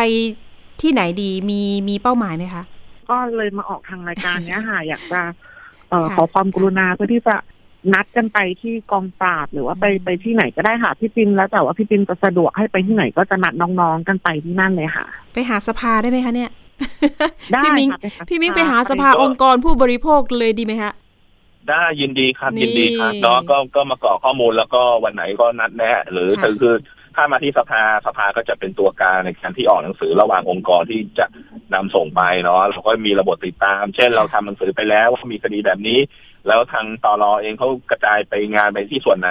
เราก็มีทำหนังสือติดตามได้ เนื่องจากผู้บริโภคก็คงจะไม่รู้ว่าเอ้ยขั้นตอนการดำเนินคดีมันจะต้องยังไงมันช้าเร็วเกินสมควรไปหรือเปล่าอะไรอย่างเงี้ยเราก็มีค่ะระบบที่จะติดตามได้นะครับอันนี้ก็จะเป็นเอ่ออำนาจของสภาที่สามารถที่จะดำเนินการให้ได้ครับ ค่ะ จริง ๆ น้องบีบอกว่าโอ้โหอยากจะออกมาเตือนภัยมากกว่านะคะเชิญคุณบีเตือนภัยหน่อยในเรื่องของการซื้อบัตรคอนเสิร์ตแบบนี้นะคะ น้องๆที่รอดูคอนเสิร์ตก็ผิดหวังเนาะอยากจะเตือนภัยเรื่องนี้ยังไงบ้างคะคุณบีคะคือจริงๆแล้วเสียใจเสียใจแทนน้องๆอะนะคะ คือน้องๆ หลาย ๆ คนเนี่ยเขาเขาไม่ได้แค่ว่าพลาดเรื่องดูคอนเสิร์ต คือเขาเสียมากกว่าค่าตั๋วคอนเสิร์ตนะคะหลายๆคนเนี่ยต้องต้องมาจากต่างจังหวัดก็ต้องจองโรงแรม มีค่าใช้จ่ายอื่น ๆ มากมายอะนะคะ ก็เลยแบบคนคนที่กำลังถึงอะนะคะ ก็คือซื้อตรงกับเจ้าของเจ้าของบัตรอย่าง Thaiticket หรือว่าทางทางอะไรอย่างนี้ดีกว่า เข้าใจว่ามันกดยากมากเออคือ ทุกคนก็อยากมีแบบมี moment พิเศษกับศิลปินที่ตัวเองชอบถึงได้แบบ ถูกหลอกลวงให้ซื้อบัตร VVIP อะนะคะค่ะคือมันไม่เหมือนบัตร VIP ทั่วไปหรือบัตรนั่งทั่วไปมันแบบมันพิเศษกว่า คือราคาจริง ๆ มันก็อยู่ไม่ถึงหมื่นนะคะ ประมาณแปดพันแปดพันกว่า แต่ว่าเอามาขายราคาสองหมื่นอืมทุกคนก็แบบก็ยอมซื้จ่ายค่ะก็เลยแบบอยากจะเอาให้เคสเนี้ยเป็นเคสอืมศึกษาก็คือแบบให้ดูให้ดูเป็นแบบอย่างอะค่ะว่า อย่างที่ท่านว่าก็คือซื้อตรงกับหน่วยงานที่ขายบัตรดีกว่าค่ะ เป็นกำลังใจให้ครับคุณบีด้วยนะคะ แล้วก็เดี๋ยวเรานัดกันหลังไมค์อีกครั้งหนึ่งเนาะวันนี้ขอบคุณคุณบีมากๆ ที่มาเป็นได้ตัวแทนค่ะน้องๆ มาเตือนค่ะภัยขอบกันคุณนะพี่คะจินค่ะค่ะค่ะ สวัสดีค่ะสวัสดีพี่มิ้งยังอยู่กับเราก่อนนะคะครับค่ะสวัสดีน้องบีนะค่ะสวัสดีค่ะ พี่มิ้งอยากแบบนี้อยากมีข้อมูลอัปเดต กรณี เตือนภัยเรื่องบัตรเครดิตหายที่มีผู้เสียหายมาร้องเรียน ปรากฏว่ามีครับคนร้ายหรือว่าผู้ก่อเหตุนี่แหละค่ะ ไปรูดซื้อสินค้า นะคะรูดซื้อสินค้าเสียหายไปตั้งหนึ่งแสนบาท อยากได้ข้อมูลความรู้หน่อยว่ากรณีแบบนี้เวลาเราทำบัตรเครดิตหายแล้วมีผู้ก่อเหตุนำไปรูด แล้วมีวงจรปิดอย่างชัดเจน อันนี้ธนาคารจะมาช่วยเหลือผู้เสียหายได้อย่างไรคะจริง ๆ แล้วในทางกฎหมายเนี่ยนะธนาคารกับร้านค้าเนี่ยคือผู้เสียหายโดยจริงนะ เพราะว่าธนาคารเนี่ยออกบอร์ดเฉพาะเจาะจงให้กับผู้ถือบัตรที่เป็นผู้ลงลายมือชื่อ แล้วก็เป็นผู้ใช้เครดิตของส่วนตัวในการที่จะทำธุรกรรม แต่การที่มีการถูกลักทรัพย์ไปหรือไปเก็บเอ่อโดยที่ไม่ได้อาจจะไม่ได้ลักทรัพย์เนี่ยแต่ไปเจอบัตรเครดิตแทนที่คุณจะเอ่อเก็บบัตรแล้วก็ส่งคืน แต่ว่าอันนี้เจตนาทุจริตที่จะไปใช้บัตรของผู้อื่นเนี่ยนะอันนี้หนึ่งผิดกฎหมายเรื่องการใช้บัตรอิเล็กทรอนิกส์ของบุคคลอื่นเนาะ โทษจำคุกห้าปีนะไม่น้อยนะปรับอีกหนึ่งแสนแล้วนี่ไปแสดงตนเป็นคนอื่นถูกไหมเพราะว่าตัวเขาไม่ใช่เจ้าของบัตรตัวเจ้าของบัตรเป็นผู้ชาย คนที่คาดว่าจะผู้ต้องหาเนี่ยค่ะเป็นวงจผู้รหญิปิงดค่ะซึ่งเป็นผู้หญิงไปได้หลักฐานแบบประจำตัวประชาชนเนี่ยเข้ากับคุณแสดงตนเป็นบุคคลอื่น ก็นี่ก็อีกหนึ่งข้อหานะครับ แล้วก็ในแง่มุมของธนาคารเองกับร้านค้าเนี่ย ก็เป็นผู้เสียหายว่าคุณน่ะ ไปช่อโกงเขา ไปรูดบัตรแบบเนี้ยเออข้อหามันกรรมมันเยอะเนาะในการดำเนินคดีกับผู้ต้องหารายนี้ แต่ว่าเพียงแต่ว่าในแง่ของตัวเงื่อนไขของธนาคารเนี่ยเขาก็คิดว่าในแง่ของตัวธนาคารเนี่ย เป็นผู้ประกอบธุรกิจเขาจะสร้างเงื่อนไข เขียนนู่นนี่นั่นระเบียบว่าเขาต้องคุณต้องรับผิดชอบนะ ถ้าคุณแจ้งอายัดช้า เอ่อแล้วมีผู้เอ่อบุคคลภายนอกก็เอาไปใช้แบบเนี้ยเอ่อต้องรับผิดชอบแต่จริง ๆ แล้วเนาะผู้บริโภคฟังนะครับ ว่ามีคำพิพากษาฎีกานะครับ หมายเลขสองแปดสี่ศูนย์นะครับทับสองห้าห้าศูนย์เนี่ย มีวางบรรทัดฐานไว้แล้วนะเกี่ยวกับเรื่องว่าถ้ามีบุคคลเอาไปใช้มันเท่ากับเป็นการทำธุรกรรมที่ผิดกฎหมายหรือว่าเป็นโมฆะผู้บริโภคไม่จำเป็นต้องไปชำระราคาค่าหนี้ที่ไม่ได้เกิดจากตัวเรานะอันนี้เป็นเรื่องข้อกฎหมายเลยเป็นข้อเท็จจริง ซึ่งมีการวางหลักฎีกาไว้อยู่แล้วนะครับ โชคดีผู้บริโภครายนี้ ทำงานแทนพนักงานสอบสวนเองโดยไปที่ไปหาหลักฐานเองหาหลักฐานจนนำไปค่ะถึงการที่จะสืบตัวผู้ต้องหาได้ครับตอนนี้ทราบตัวทราบชื่อแล้วนะคะ แล้วก็ตำรวจบอกครับว่ามีความคืบหน้ากำลังออกหมายจับแล้วนะว่าอย่างนั้น ครับ ตรงนี้เห็นบอกว่าก็ประวัติเรื่องย้อนหลังเรื่องของผู้ต้องหา เพิ่งถอดกำไร EM ออกไปหมาดๆว่าเช่นนั้นค่ะ ก็เลยมองว่าเอ๊ะเรื่องนี้เนี่ยครับโดนล้วงกระเป๋าไหมหรือว่า ทำบัตรหล่นจริง ๆ หรือไม่นะคะ อันนี้น่าคิดเหมือนกันนะคะนั่นนะสิก็ต้องไปให้เป็นหน้าที่ของพนักงานสอบสวนที่จะไปสืบค้นว่าเอ้ยคุณไปได้อะไรมาจากไหนอืมแต่ว่ากลัวเดี๋ยวผู้ต้องหามาฟังรายการนี้เดี๋ยวจะเอาเป็นช่องทางต่อสู้เอาเป็นว่า ก็ให้เป็นหน้าที่ของพนักงานสอบสวนไปแล้วละกันค่ะนะครับว่าเขาจะต้องดำเนินการเรื่องอย่างไรนะแต่ว่าเจตนาที่เขาเอาไปใช้เนี่ยมันทุจริตแน่นอนนะอันนี่มันมีความผิดทางกฎหมาย แล้วยิ่งตัวเองเนี่ย เคยก่อคดีที่มีโทษอาญาหรือจำเป็นจะต้องไปใส่เอ่อเครื่องกำกับ EM แบบเนี้ยนะค่ะเวลาเวลาอายการฟ้องเนี่ยเขาก็จะไปเพิ่มโทษถือว่าคุณนะไม่มีเอ่อสำนึกในการที่จะเป็นประพฤติตัวเป็นคนดีเนาะอย่ากระทำผิดซ้ำนะครับ ค่ะ เห็นว่าทางผู้ก่อเหตุเนี่ยนำบัตรไปซื้อโทรศัพท์มือถือ ซึ่งการซื้อมือถือจะต้องแนบบัตรประชาชนด้วยใช่ไหมคะ ใช่ อันนี้ก็เป็นหลักฐานชิ้นสำคัญนะที่เพราะว่าเขามีไปซื้อสินค้าสี่รายการเนาะซื้อโทรศัพท์ไอโฟนสองรายการ แล้วก็ไปซื้อกระเป๋าสองรายการ ซึ่งตัวกระเป๋าเออก็แค่รูดอย่างเดียวแล้วก็ออกมาเลย แต่ว่าบังเอิญในร้านที่ขายจำหน่ายกระเป๋าเนี่ย มีกล้องวงจรปิดนะครับ ซึ่งถ้าเห็นภาพหน้าชัดเจนชัดเจปนระอกยู่อบนะคะกับพอไปซื้อโทรศัพท์มือถืออีก ก็มีการแสดงตนอีกนะครับ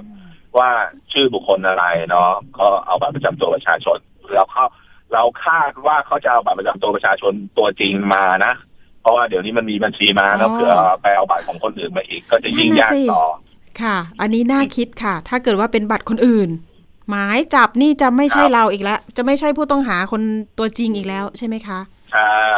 ครับซัคบรับซ้อนไปอีก แต่ว่าะคะเห็นว่ายืนยันกันแล้วเนาะว่าโอเค บุคคลนี้ตามเอ่อภาพประจำตัวประชาชนน่ะคนเดียวกันแต่ว่า เอ๊ะ กำลังสงสัยว่า เอ๊ะแล้วร้านค้าเนี่ยคุณไม่เอะใจบ้างเหรอนั่นน่ะสิตอนที่คุณรับบัตรเครดิตนะใช่เนาะค่ะ ชื่อผู้ชาเครยดิตก็ชื่อน่าจะออกไปทางทางผู้ชายเนาะค่ะแล้วก็ลายเซ็นหลังบัตรเนี่ยมันไม่ตรงกับลายเซ็นที่เขาเซ็นในเอกสารบัตรประจำตัวประชาชนทำไมคุณถึงยอมให้เขาทำธุรกรรมแบบนี้ได้นะ อันนี้ก็ในมุมหนึ่งผู้ประกอบการร้านค้าเนี่ยนะเขาก็มีสัญญาผูกไว้กับธนาคารนะ ว่าคุณต้องมีหน้าที่ตรวจสอบ แล้วว่าชื่อกับคนที่มาใช้บัตรเป็นคนบุคคลเดียวกันหรือเปล่า ชื่อลายเซ็อันนนี้ต้องคือตครวางมปกัระนมาทซึ่งค่ะท้ายที่สุดเนี่ยเอ่อตัวผู้บริโภคสามารถจะไปดำเนินการฟ้องทางแพ่งได้นะ ในมุมกฎหมายอะว่าร้านค้าเป็นฝ่ายประมาทนะฉันไม่ต้องชำระหนี้นะอืมเธอเป็นคนที่ประมาทเลินเล่อในการที่ให้บุคคลอื่นซึ่งไม่ใช่ตัวเจ้าของบัตรเนี่ยใช้บัตรแล้วก็ปล่อยสินค้าออกไปเนี่ยในมุมกฎหมายทำได้นะทำได้ใช่ไหมคะอืม แล้วก็ตรงนี้อยากจะเตือนคนที่ใช้บัตรเครดิตอย่างไรบ้าง ถ้าเกิดว่าอะบัตรหายหรือค้นหาไม่เจอหรือโดนโดนล้วงหรือเปล่า อะไรเงี้ยต้องแจ้งอะไรยังไงก่อน หรือต้องไปประสานธนาคารอย่างรวดเร็วอย่างไรคะ เตือนหน่อยค่ะ ครับ ก็ประเด็นสำคัญเนาะปัจจุบันเนี่ย ตัวหลายๆธนาคารเนี่ยเวลาจะออกบัตรเครดิตเนี่ยเขาก็จะมีสร้างแอปเนาะตอนนี้แอปพลิเคชันก็เป็นที่นิยมแหละเขาก็จะจะมีผูกกับตัวบัตรเครดิต ซึ่งในฟังก์ชัน หรือเมนูในรายการเนี่ยก็จะมีการให้อายัดบัตรชั่วคราวอันนี้ผมเชื่อว่าเป็นวิธีที่ดีที่สุดนะป้องกันเพราะเดี๋ยวนี้บัตรเครดิตสมัยเนี้ยไม่จำเป็นต้องไปเสียบเครื่องนะ แค่แตะก็ชำระราคาสินค้าได้เลย ถ้าเราปิดอายัดชั่วคราวก็คือใครจะเอาไปแตะที่ไหนก็ใช้ไม่ได้หรอกเพราะว่าเรายังปิดอยู่ในแอปเนาะถึงเวลาใช้เราค่อยมาเปิดระบบเนี่ย ผมว่าวิธีแบบเนี้ยเป็นวิธีที่ปลอดภัยสำหรับผู้บริโภคมากที่สุดนะครับ หรือตั้งวงเงินนะ การใช้จ่ายที่สมมติมีวงเงินสักอะแสนหนึ่งยังไม่ต้องเยอะหรอกคุณก็จำกัดว่าเออ วงเงินที่คุณใช้สูงสุดอาจต่อครั้งอาจจะใช้แค่หมื่นเดียวเนาะมันก็จะจำกัดความเสียหายของเราได้บ้างนะครับค่ะอันสองทันทีที่นะระมัดระวังเก็บราคาบัตรดีๆ แต่ถ้าวันมันหายจริงๆ ก็รีบดำเนินการโทรอายัดนะครับอย่างที่เอ่อ มีช่องทาง แล้วก็ทำหนังสือปฏิเสธการใช้ใช้จ่ายในรายการนั้นๆเนาะจริง ๆ แล้วเนี่ย ตัวธนาคารทุกธนาคารเนี่ยนะครับ จะมีแบบฟอร์มนะครับปฏิเสธการชำระราคาสินค้าที่ไม่เกิดขึ้นจากเรานะครับค่ะหรือแต่สินค้าไม่ตรงปกแบบนี้ก็ทำได้นะ ในแบบฟอร์มก็สามารถดำเนินการได้ครับ ผู้เสียหายไม่ต้องใช้หนี้ก็ได้ใช่ไหมคะ ในเคสนี้ ผมว่าหน้าที่ของแบงค์เขาก็คงอาจจะต้องมาทวงถามตัวผู้ถือบัตรหลักนี่แหละ เป็นลำดับสำคัญเพราะว่ามันทวงง่ายสุด ถูกไหม เพราะว่ามีสัญญาว่าทำบัตรคุณจะต้องรับ แต่ว่านี่ที่เกิดจากการทุจริตแบบเนี้ยมันเป็นโมฆะตัวผู้ถือบัตรหลักเองเนี่ย ถ้าพิสูจน์ทราบได้ว่านะ ว่าเราทำด้วยการสุจริตว่าบัตรมันหายไปจริง ๆ แล้วมี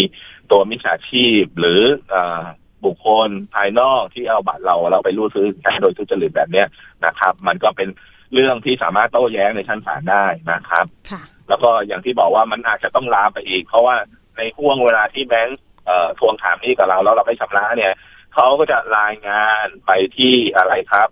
เครศูดิตนย์บูข้อโรมูลเครดิตแห่งชาติ ว่าเราไม่ชำระหนี้กลายเป็นอืมเราติดปัญหาเรื่องเครดิตเสีบูยโรประอีวักติหรือเปล่าว่าเราเป็นหนี้เสียไม่ยอมชำระหนี้นะแต่กรณีแบบนี้เราก็สามารถโต้แย้งได้จากการที่เราไป ร้องทุกข์แจ้งความต่างๆแล้วก็มีเอ่อผู้ต้องหาตัวจริงอืมที่นำบัตรเราไปใช้นะครับค่ะเราเคยสภาองค์กรของตัวเมื่อเคยทำนะ แม้คดีถ้าเคยจำได้ก็คือเรื่องตัวแอปที่ว่าปล่อยสินเชื่อแล้วมีมิจฉาชีพมาหลอก แล้วก็ท้ายที่สุดทุกคนก็ไม่ชำระหนี้เลยแล้วท้ายที่สุดก็เป็นหนี้เสีย อันนี้สภาก็ดำเนินการส่งข้อมูลไปที่เอ่อข้อมูลบัตรเครดิตเหมือนกันว่ามันเกิดจากการทำทุจริตของมิจฉาชีพนะครับ ทางเอ่อเค รดิตแห่งชาติเขาก็เอาข้อมูลของเราออกว่าเรายังเป็นลูกหนี้ที่ดีอยู่ได้ครับอืมได้ค่ะ เรื่องนี้ก็มีข้อโต้แย้ง แล้วก็เดี๋ยวเป็นกำลังใจให้ผู้เสียหายด้วยวันนี้ก็เห็นบอกว่าสูญเงินไปตั้งหลายแสนบาทนะคะ ตอนนี้ชะลอการชำระหนี้อยู่เนาะก็ชี้แจงได้ว่าเช่นนั้นเอาละค่ะ วันนี้ขอบคุณสายของคุณครัพับทรกรที่ปุญญรัตน์เจ้าหน้าที่ฝ่ายคุ้มครอง และพิทักษ์สิทธิผู้บริโภค สภาองค์กรของผู้บริโภคมาก ๆนะคะ พี่มิ้งขอบคุณค่ะครับ ยินดีครับ แล้วก็ฝากสายด่วนผู้บริโภคด้วยนะครับหนึ่งห้าศูนย์สองครับ ได้เลยค่ะหนึ่งห้าศูนย์สองยี่สิบสี่ชั่วโมงไหมคะ เอ่อเราทำหน้าที่เก้าโมงถึงห้าโมงเย็นนะครับอ๋อวันโอเคเอ่อจันทร์ถึงศุกร์ครับเนาะแต่ว่าสายค่ะที่โทรเข้ามาแล้ว missed call เนี่ยก็จะมีเจ้าหน้าที่โทรกลับภายหลังครับอ๋อโอเคได้เลยค่ะ วันนี้ขอบคุณมาก ๆ นะคะ สวัสดีค่ะ ครับผมขอบคุณครับ สวัสดีครับค่ะ ได้ความรู้ 2 ประเด็นเลยหลักๆ วันนี้นะคะเรื่องของซื้อบัตรคอนเสิร์ตรวมถึงทำบัตรเครดิตหาย มีคนร้ายชัดเจนนำไปรูดซื้อสินค้า แล้วก็มีวงจรปิดด้วย เรื่องนี้โต้แย้งได้ เครดิตเราอาจจะยังไม่เสียนะคะ โต้แย้งไปที่แบงค์ทำหนังสือชี้แจงไป ก็มีทางออกเหมือนกันนะคะ เอาละค่ะไปช่วงคิดก่อนเชื่อกับดรแก้วกังสดานอัมภัยนักพิษวิทยาและคุณชนาทิพย์ไพรพงศ์วันนี้มีข้อมูลเรื่อง ลดสารพิษในอาหารปิ้งย่างรมควัน เป็นอย่างไรไปติดตามกันค่ะ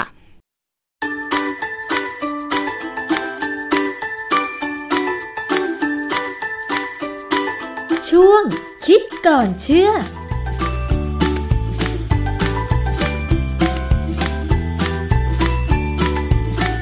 พบกันในช่วงคิดก่อนเชื่อกับดรแก้วกังสดานนภัยนักพิษวิทยากับดิฉันชนาทิพไพรพงศ์ค่ะ วันนี้เราจะมาคุยเกี่ยวกับเรื่องของอาหารปิ้งย่างรมควัน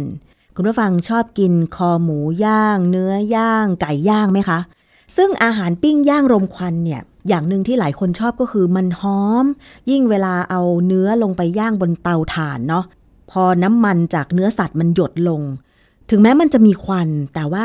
กลิ่นของมันก็หอมมาก นี่ทำให้หลายคนติดใจนะคะ แต่ว่าอาจารย์แก้วเคยอธิบายหลายครั้งแล้วว่า อะไรก็ตามที่เกิดควันเนี่ยมักจะมีสารก่อมะเร็ง ทีนี้มันก็เลยมีคนพยายามที่จะทำยังไงล่ะ ให้อาหารปิ้งย่างรมควัน เกิดควันน้อย เพื่อที่ว่าความเสี่ยงในการรับสารก่อมะเร็งจะได้น้อยลง เอ๊ะ แล้วมันจะอร่อยได้ยังไง วันนี้เราจะมาคุยเกี่ยวกับเรื่องของลดสารพิษในอาหารปิ้งย่างรมควัน เราจะทำอย่างไรดี อาจารย์คะ อาหารปิ้งย่างรมควันเนี่ยมันอร่อยมันหอมนะคะทำไมอาหารรมควันถึงอร่อยคะอาจารย์ อาหารพวกเนื้อสัตว์เนี่ยพอเราไปปิ้งย่างรมควันเนี่ยมันมักจะอร่อยเรื่องจากควันนั่นแหละทำให้อร่อย แล้วก็เวลาเราใช้ความร้อนกับเนื้อสัตว์เนี่ยมันจะเกิดปฏิกิริยา Maillard reaction ได้สารที่เป็นสีน้ำตาลน้ำตาล อย่างเวลาเราทอดหมูสังเกตไหมฮะค่ะถ้าเราทอดหมูเนี่ยเราเติมน้ำตาลลงไปหน่อยหนึ่งนะน้ำตาลทรายเนี่ยนะแล้วก็มีกระเทียมพริกไทยเนี่ย ประเดี๋ยวเดียวหมูมันก็จะออกเป็นสีน้ำตาลนะเข้มมากเข้มน้อยก็แล้วแต่ว่าไฟแรงแค่ไหนค่ะบางครั้งเนี่ยเราก็ใช้วิธีเติมซีอิ๊วดำด้วย ในซีอิ๊วดำเนี่ยก็มีสารพวกเมลาดเหมือนกัน พูดง่ายๆว่าเราต้องการหมูทอดที่มีสีน้ำตาล ซึ่งมันเป็นสีที่แสดงความอร่อยอืมชั้นใดชั้นนั้นไก่ย่างหมูย่างคอหมูย่างอะไรก็ตามที่ใช้การให้ความร้อนเนี่ย ก็จะมีสารพวกนี้เกิดขึ้นทำให้อร่อย แต่ว่าพอมีควันเข้าไปเนี่ยควันจะมีความขมนิดๆหวานหน่อยๆค่ะผสมไปด้วย อาหารปิ้งย่างรมควันเนี่ยจึงมีรสชาติที่สมบูรณ์มีอะไรหลาย ๆ อย่างที่เหมาะสมที่สำคัญอันหนึ่งที่ต้องสังเกตนะ เวลาเราปิ้งย่างรมควันเนี่ยเราต้องใช้ความร้อนต่ำ ก็คือว่าไม่ใช่ก่อไฟจนไฟแดง ฉานแบบนั้นใช่ไหมคะ หรือว่ามีเปลวไฟแบบลุกท่วม ก็ต้องใช้แบบว่าถ่านที่มีไฟอ่อนๆ หรือบางคนใช้วิธีการใช้ขี้เถ้ากลบถ่านแล้วก็ถึงจะเอาหมูไปย่าง อันนั้นถึงจะทำให้หมูอร่อยเนาะอาจารย์ใช่ไหมคะคือควันเนี่ยมันจะเกิดต่อเมื่อมีออกซิเจนไม่พอทำให้เอาขี้เถ้าไปกลบเนี่ยออกซิเจนเข้าไปในถ่านไม่พอก็จะเกิดเป็นควันขึ้นมา เพราะฉะนั้นถ้าไม้ที่ใช้ทำถ่านเนี่ย เป็นไม้ที่มีกลิ่นหอมอยู่แล้วค่ะมันก็จะหอมมากขึ้นของฝรั่งเนี่ยเขาใช้ไม้มะฮอกกานีทำให้เกิดเป็นหมูย่าง เป็นปลาย่าง เป็นปลากรอบเนี่ยซึ่งจะมีรสชาติมีกลิ่นเฉพาะของเขาเลยนะฮะอ๋อดังนั้นเนี่ยการทำอาหารปิ้งย่างรมควันเนี่ยเราต้องใช้ความร้อนต่ำถ้าใช้ความร้อนสูงจะกลายเป็นการเผานะไม่ใช่ปิ้งย่างรมควันเป็นเผา ควันไฟมีสารประกอบทางเคมีอะไรบ้างคะอาจารย์ มีมากกว่า 200 ชนิด ซึ่งพูดจะเป็นอย่างนั้นนะ ผมเคยทำวิเคราะห์เหมือนกัน แต่เราใช้อุปกรณ์ที่ไม่ใช่แบบที่ของฝรั่งทำแท้ๆคือใช้ต่างกันอะมันมีเครื่องที่เราเรียกว่า GC Gas Liquid Chromatography กับ HPLC High Pressure Liquid Chromatography ผมใช้ตัวหลัง ตัวหลังนี่ออกมาได้น้อยหน่อย เป็นสัก30-40ชนิด แต่ถ้าเป็น GC หรือ Gas Liquid Chromatography เนี่ยจะได้เป็นร้อยร้อยๆชนิดเป็นเป็นเรามองเห็นเลยว่ามีอะไรว่าบ้างออกมา อันนี้ก็เป็นความซับซ้อนทำให้เกิดกลิ่นรสค่ะ เชื้อเพลิงที่เราใช้ เช่น อย่างที่บอกแล้วว่าถ่านหรือไม้เนี่ยที่ต่างกันเนี่ยสารก็จะเกิดขึ้นต่างกัน ความร้อนที่ต่างกัน สารที่เกิดขึ้นก็ต่างกัน เพราะฉะนั้นเนี่ยเทคนิคหรือเทคโนโลยีทางด้านการปิ้งย่างลมควันเนี่ยเป็นเรื่องที่ลึกซึ้งแล้วเขาก็มีการพัฒนากันในหลายประเทศนะค่ะเอ่อถ้าเป็นอาหารที่มียี่ห้อดี ๆ เนี่ยเขาจะคงมาตรฐานไม่ได้อือฮึแต่ว่าถ้า บ้านเราเนี่ยทำชาวบ้านทำเนี่ยบางครั้งเนี่ยไม่ได้คงความเป็นมาตรฐานคือไม้ไม่ดี ความร้อนไม่ดีเนี่ยมันก็จะต่างกันไปแต่ละ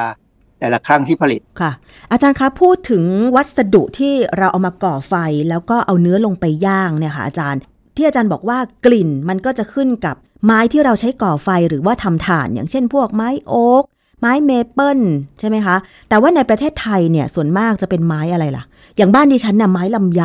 คุณแม่จะใช้ไม้ลำไยที่ตัดจากสวนเองอะค่ะอาจารย์ แล้วก็เอามาตากแห้ง เอาทำเป็นฟืน หรือถ้าไปซื้อถ่านที่ตลาดก็อาจจะเป็นที่เขาเผามาแล้วเรียบร้อยก็คงหนีไม่พ้นไม้ลำไยหรือว่าคงไม่มีไม้สักอะค่ะอาจารย์คือ ก็เป็นไม้พื้นบ้าน ควันไฟที่ได้เนี่ยมันจะเหมือนสารเคมีที่ออกมามันจะมันจะก่อให้เกิดมะเร็งอะไรเหมือนเหมือนๆกันไหมคะอาจารย์ เกิดมะเร็งมากน้อยแค่ไหนแล้วแต่ชนิดของไม้แต่มีอืมแน่นะฮะเอออย่างที่เราเห็นที่เขาขายกันเป็นอุตสาหกรรมจริง ๆ ก็คือชานอ้อยอ๋อชั้นอ้อยเนี่ยมันเป็นมันเป็นขยะแหละ แต่พอเอามาทำเป็นควัน หรือเอามาทำเป็นไก่ย่างอบชานอ้อยอะไรอย่างเงี้ยนะฮะมันก็จะอร่อยเพราะมันจะมีกลิ่นของน้ำอ้อยอืมส่วนลำไยก็จะมีกลิ่นของลำไย ถ้าเป็นสังข้าวโพดก็จะไม่ค่อยได้เลือกแล้วล่ะเพราะว่าสังข้าวโพดไม่มีกลิ่น ถ้ามะพร้าวหรือแกลบก็เป็นอีกแบบหนึ่งเพราะฉะนั้นเนี่ยไม้แต่ละชนิดเนี่ย ให้กลิ่นที่ไม่เหมือนกัน ให้องค์ประกอบที่ต่างกัน สารพิษก็ต่างกันอ๋อแต่ได้แน่มีพิษค่ะมีสารก่อมะเร็งแน่โหแล้วเราจะรู้ได้ยังไงว่า ควันไฟที่ได้จากไม้ ที่เราเผาในการที่จะปิ้งย่างเนื้อสัตว์นั้นเนี่ย อะไรมันจะมากจะน้อยคะอาจารย์ต้นไม้หรือว่าวัสดุชนิดไหนจะให้สารที่เป็นพิษ เสี่ยงต่อมะเร็งมากหรือน้อยคะอาจารย์ความจริงเขามีงานวิจัยนะ ที่พิสูจน์ว่าไม้แบบไหนเนี่ยให้สารก่อมะเร็งแบบไหน เรารู้แล้วมีควันเมื่อไหร่ก็มีปัญหาแน่ไปซื้อหมูปิ้งไก่ปิ้งที่ไหนมา ก็จะเจอสารพิษแน่ๆแต่ยกเว้นนะ ถ้าเป็นร้านที่เขาขายหมูปิ้งหรือไก่ปิ้งเนี่ยที่เขาใช้พัดลมของรถยนต์น่ะนึกออกไหมฮะรถยนต์เก่าๆเนี่ยเขาถอดพัดลมหม้อน้ำเนี่ยแล้วเขาเอามาเป่าร้านขายไก่ย่าง คือเป่าให้ควันขโมงออกไปเลย ควันมันก็ไปบ้านอื่นนะนะแต่ว่าไก่ของเขาเนี่ยหรือหมูของเขาเนี่ย ก็จะไม่ถูกรมควัน คือพอเขาดูดเอาควันขึ้นข้างบนหมด ช่วงที่ควันมันจะรมกับตัวเนื้อสัตว์ก็น้อย อันนี้ก็คือโอกาสที่จะได้รับสารที่รมควันก็น้อยลงใช่ไหมคะอาจารย์ น้อยลงครับ ก็จะไม่ค่อยอร่อย แต่ว่าคือถ้าถ้าหมักดีๆเนี่ย มันก็จะอร่อยที่เครื่องเทศ อย่างกรณีหนึ่งเราใช้หม้ออบความร้อนใช่ไหมเรียกว่าหม้อไร้ควัน แล้วตอนนี้เนี่ย หมูย่างไก่ย่าง หลายร้านนะใช้เครื่องปิ้งที่เป็นไฟฟ้าที่ไม่ได้ใช้ถ่านหรือไม้ที่ก่อให้เกิดควันอย่างเงี้ย มันจะให้สารพิษเหมือนกันไหมอาจารย์ สารพิษน้อยลงแน่เพราะว่าส่วนใหญ่เขาจะไม่ให้น้ำมันเนี่ยไปโดนเกิดควันนะเขาเขาเป็นการมันเป็นเป็นการย่างแบบไม่มีควันซึ่งอันนี้ก็จะกลิ่นก็จะไม่ค่อยมี แต่ว่าถ้าเขาหมักดีๆเนี่ย มันก็จะอร่อย ที่เครื่องเทศแล้วนะฮะอย่างหม้อหม้ออบไร้ควันที่ผมว่าเนี่ย มันเป็นการเป่าความร้อนลงมาพร้อมกับให้ออกซิเจนอย่างเต็มที่เพราะฉะนั้นโอกาสจะเกิดสารพิษน้อยมาก แต่ว่า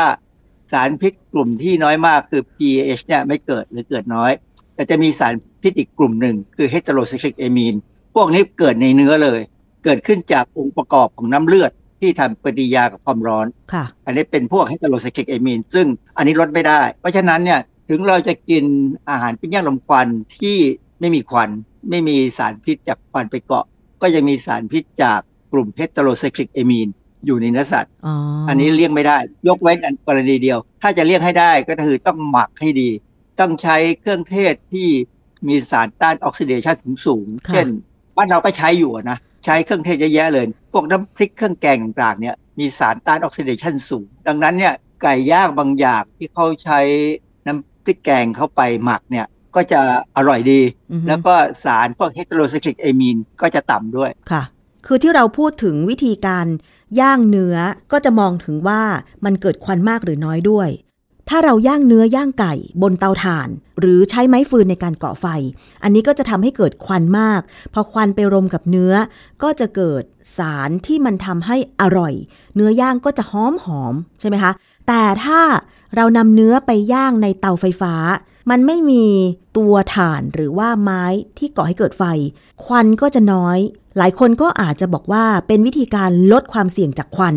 แต่แท้ที่จริงแล้วมันก็ยังเกิดสารอีกตัวหนึ่งที่มันเกิดขึ้นในเนื้อนั้น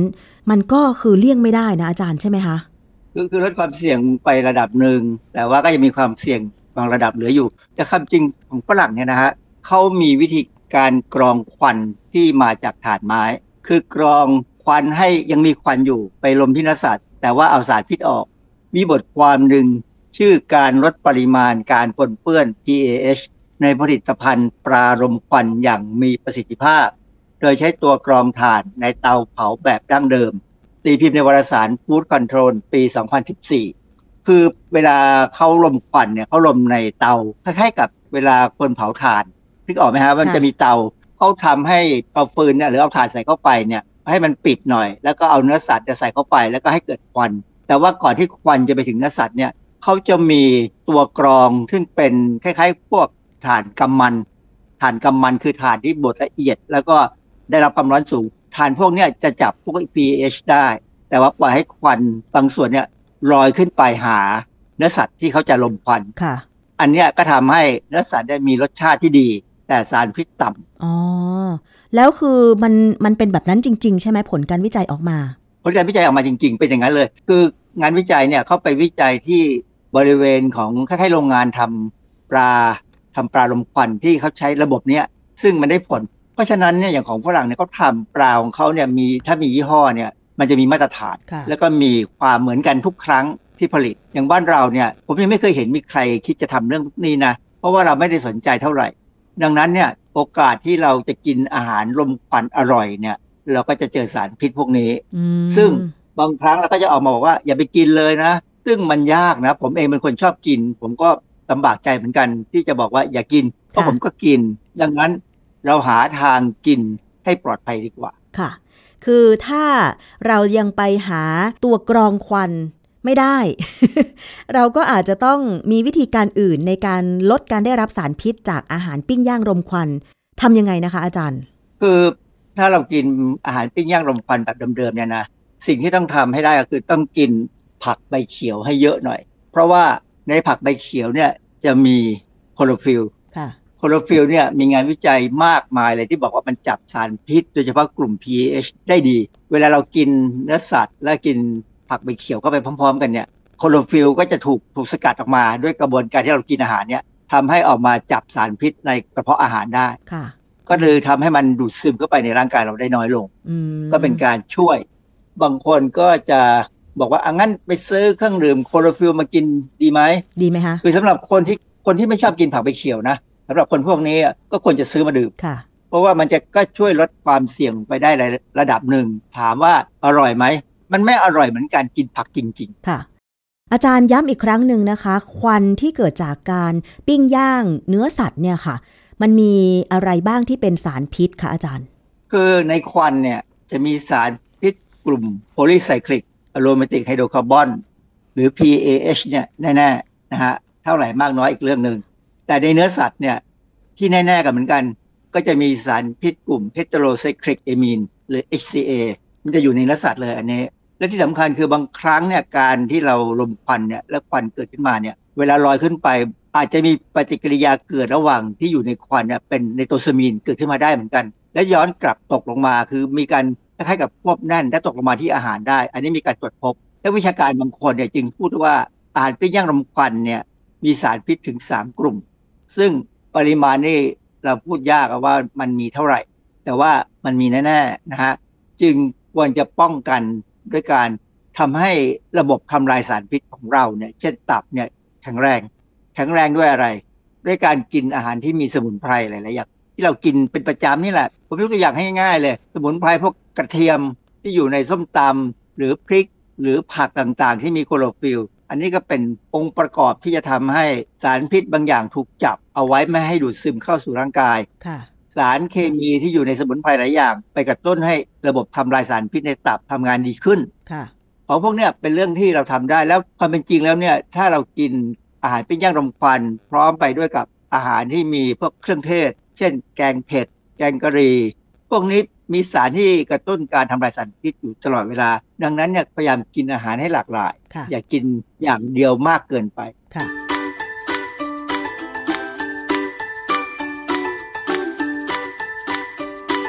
ช่วง คิดก่อนเชื่อ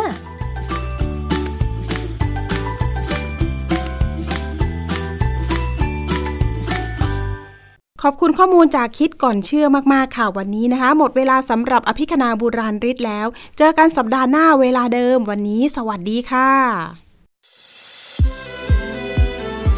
ติดตามฟังรายการได้ที่เว็บไซต์ thaipbspodcast.com และ YouTube Thai PBS Podcast ฟังทางแอปพลิเคชัน Thai PBS Podcast Spotify Google Podcast Podbean SoundCloud และ Apple Podcast กดติดตามเป็นเพื่อนกันทั้ง Facebook Twitter Instagram และ YouTube Thai PBS Podcast แค่ฟัง ความคิดก็ดังขึ้น